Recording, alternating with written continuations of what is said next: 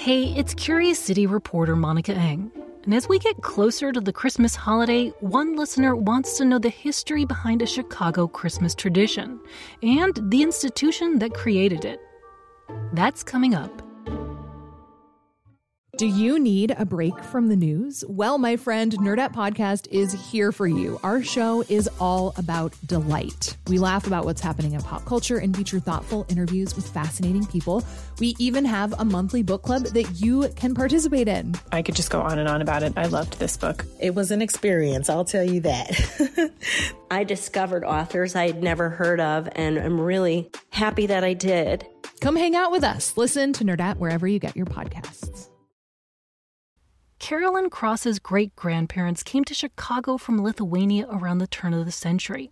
And even as newly arrived immigrants, they started participating in a Chicago Christmas tradition, visiting the Walnut Room restaurant at the Marshall Field's department store downtown on State Street. It all started when her great grandmother took her grandmother. And then my grandmother took my mom, and then my mom took me. So, you know, it's been a tradition in the family for a long time. In that tradition, it's always included some specific steps. First, when we were little, little kids, we would go see Santa Claus. After that, we would go look at the windows. Then, the best part chicken pot pie at the Walnut Room. Now, if you're not familiar with this Chicago Christmas tradition, the Walnut Room is a huge, elegant restaurant on the seventh floor of Marshall Field's, now a Macy's. It's trimmed with Circassian walnut from Russia and flanked by white columns with a second level balcony overlooking the main floor. And every year around the holidays, an enormous Christmas tree stands in the center of it all. Here's how Carolyn remembers it. We would go have lunch in the walnut room and sit by that beautiful tree with those waitresses in their black dresses and their white aprons. It just had such great memories this time of year. So, this year, when a lot of us are feeling nostalgic about holiday traditions we miss, Carolyn asked us to tell her more about the famous Walnut Room, how it became a Christmas tradition, and why it still holds up. What we found was that the Walnut Room and that Christmas tradition was part of a larger strategy at Marshall Field's that went way beyond the holidays. A plan to make the department store accessible to all kinds of shoppers of every class, and to make their store a nearly indispensable part of people's lives. But how did the Walnut Room start? Historian Sarah Sullivan says it all began with an impromptu lunch one afternoon at Marshall Field's at the tail end of the 1800s. As the legend goes, there was a salesperson who was um, serving a group of ladies. And um, after the, the ladies had amassed quite a bit of merchandise that they were looking to buy, they, they felt they needed to cancel the sale and just leave because they were hungry. See, at the turn of the century, women often had to go home when they got hungry. Because the only place to eat at that time were in saloons, and saloons were not places that ladies would choose to eat. Also, there were no public bathrooms. So, those two things prevented women from being as social as they were in later periods. So, when this particular group of lady shoppers at Marshall Field started to get hungry, they figured the shopping day was over. So the salesperson, thinking quickly on her feet, said, Oh, no, no, don't leave.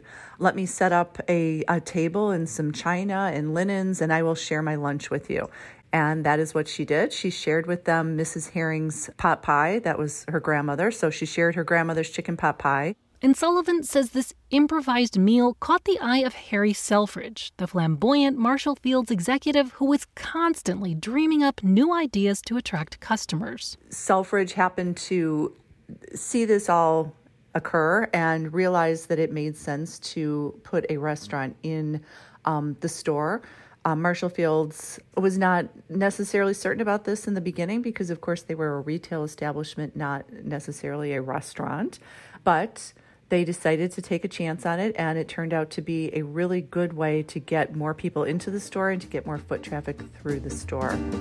Over time, the little restaurant grew into a large tea room, serving corned beef hash, chicken salad, codfish cakes, orange punch and orange shells, and of course, that famous chicken pot pie.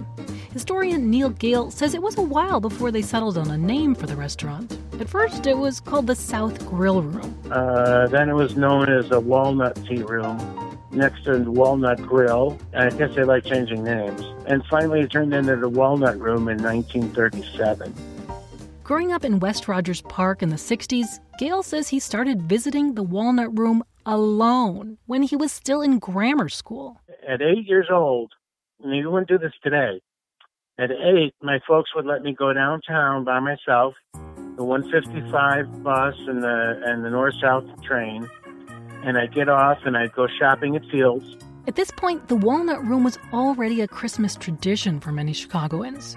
And when Gale came into the city on his solo excursions, he had a tradition of his own a trick for managing the restaurant's notoriously long holiday line.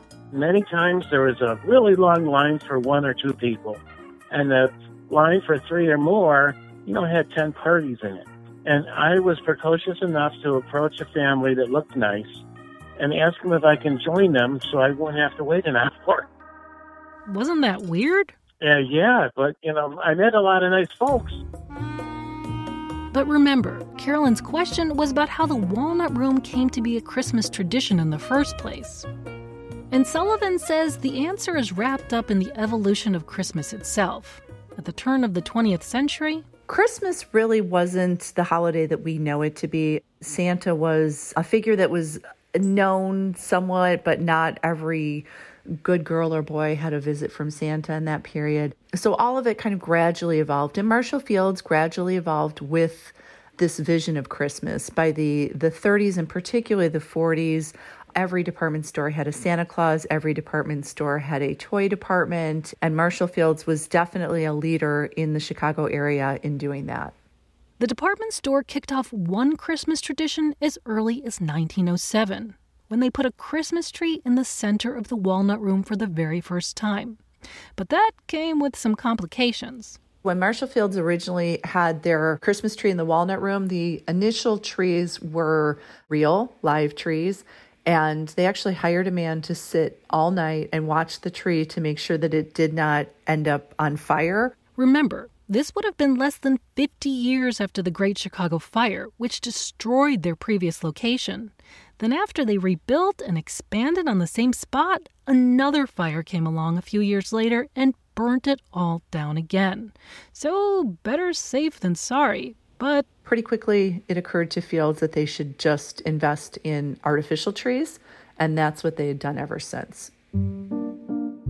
But for lots of Chicagoans, their Christmas memories go beyond the walnut room and the great tree. Some of us had moms who didn't want to deal with the long line at the walnut room, but we still got to see the dazzling Christmas windows, spectacular decorations with scenes that told a story each year. And Sullivan says Field's took those very seriously. Field's was one of the first, if not the first, retailer to use store windows as a form of marketing. Prior to that, windows were only used to let light into the store so people could see what they were shopping for. And um, Marshall Field's got the idea to use those spaces for merchandising. And obviously, during the Christmas time, it became apparent that they needed to do that with um, Christmas decorations. So the Marshall Field's store came up with a theme every year, and um, the windows and the walnut room and the store would be decorated using that theme for a given year. As the corporate lore goes, there was a department that spent an entire year acquiring materials and planning the design for the Christmas windows. Over the years, those themes have included everything from the night before Christmas to the Nutcracker to a Marshall Field's Christmas mascot named Uncle Mistletoe. This year's theme is honoring first responders and essential workers during the pandemic. But all of this Christmas tradition is, well, kind of window dressing if you don't have loyal customers coming to the shop. So, why did so many Chicagoans feel so connected to Marshall Field's? And not just around Christmas? That's coming up right after the break.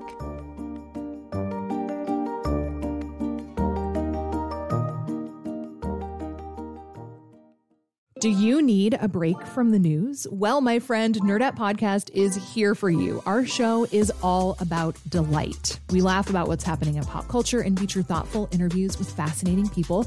We even have a monthly book club that you can participate in. I could just go on and on about it. I loved this book. It was an experience, I'll tell you that. I discovered authors I had never heard of, and I'm really happy that I did. Come hang out with us. Listen to Nerdette wherever you get your podcasts. So, in answering Carolyn's question, we've learned that the Walnut Room began when the department store tried to address an unmet need among female shoppers at the turn of the century. Then the restaurant evolved along with a bundle of Christmas innovations at the store the giant indoor Christmas tree, the elaborate window displays. But historian Sarah Sullivan says those Christmas traditions are just a small piece of a larger customer service strategy that went way beyond Christmas. In the early days, in particular, Marshall Field's focused on the long game. They didn't look to sell something to you today, they looked to have you as a customer for life. And they did that by constantly coming up with new ways to improve the shopping experience and attract all kinds of customers. So they had higher priced items, they had less expensive items, they had a wholesale department, they had a retail department, and they treated everyone well no matter how much money they could spend in the store. The list of retail innovations at Marshall Field's is too long to get into here. But let me share just a couple of examples. First, Sullivan says they were one of the first department stores to accept returns. This is a time when snake oil salesmen were a regular thing. So knowing that when you bought something, if, if it turned out to be defective, that the store would take it back was very reassuring for people. In addition to that, Marshall Field's was also among the first, if not the first, to open a bargain basement. Yeah, you might think of Marshall Field's as a high end shop, but they literally invented the bargain basement, a lower level for cheaper goods that became the largest sales floor in the nation. Field's really hoped to address the needs of everyone. It gave everyone an opportunity to be able to afford something from Marshall Field's. But Sullivan says the innovations at Marshall Field's went beyond retail.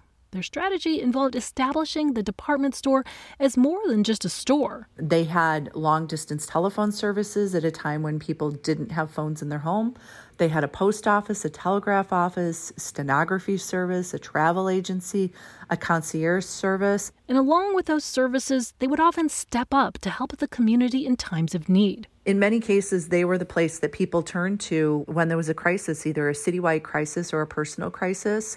There are stories of people being trapped in blizzards, being stuck downtown and unable to leave the city and, and going to Marshall Field's. And people would go when they needed help, knowing that the store was going to provide that service for them.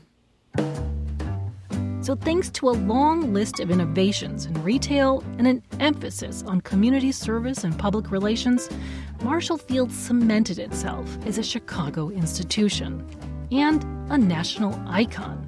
In 1914, Marshall Field's was the largest department store in the world. So people around the country would have known that Marshall Field's name and it would have meant something. It was actually a destination for a long period of time. So, what happened? Well, let me back up. Let me see how to trying to figure out how to how to explain this.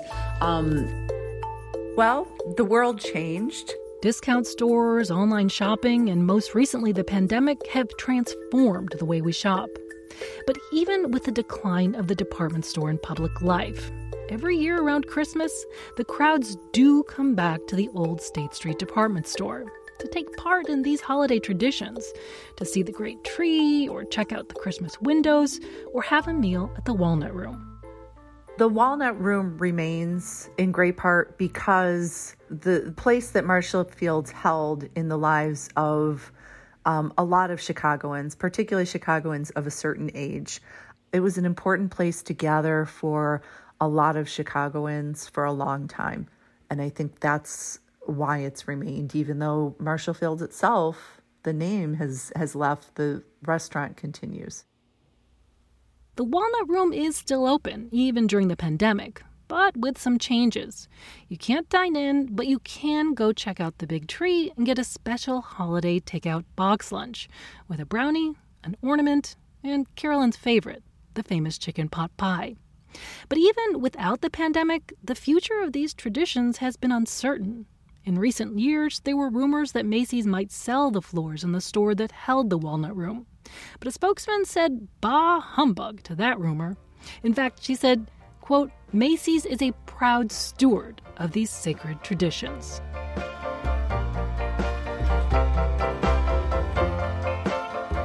Curious City is supported by the Conant Family Foundation. This episode was produced by Stephen Jackson. Mackenzie Crossan is our digital producer. The editor for Curious City is Alexander Solomon.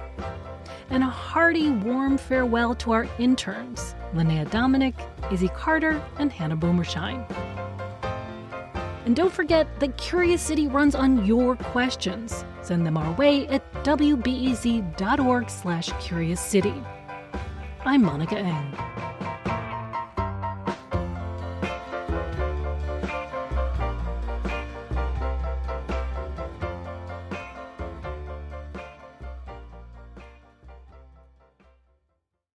Before we start the show, we here at Curious City want to let you in on a little known fact about WBEZ. 89% of all our funding comes from community support, including contributions from curious listeners like you. If this program has changed how you see Chicago, please consider supporting this program at wbez.org/curious. Thank you.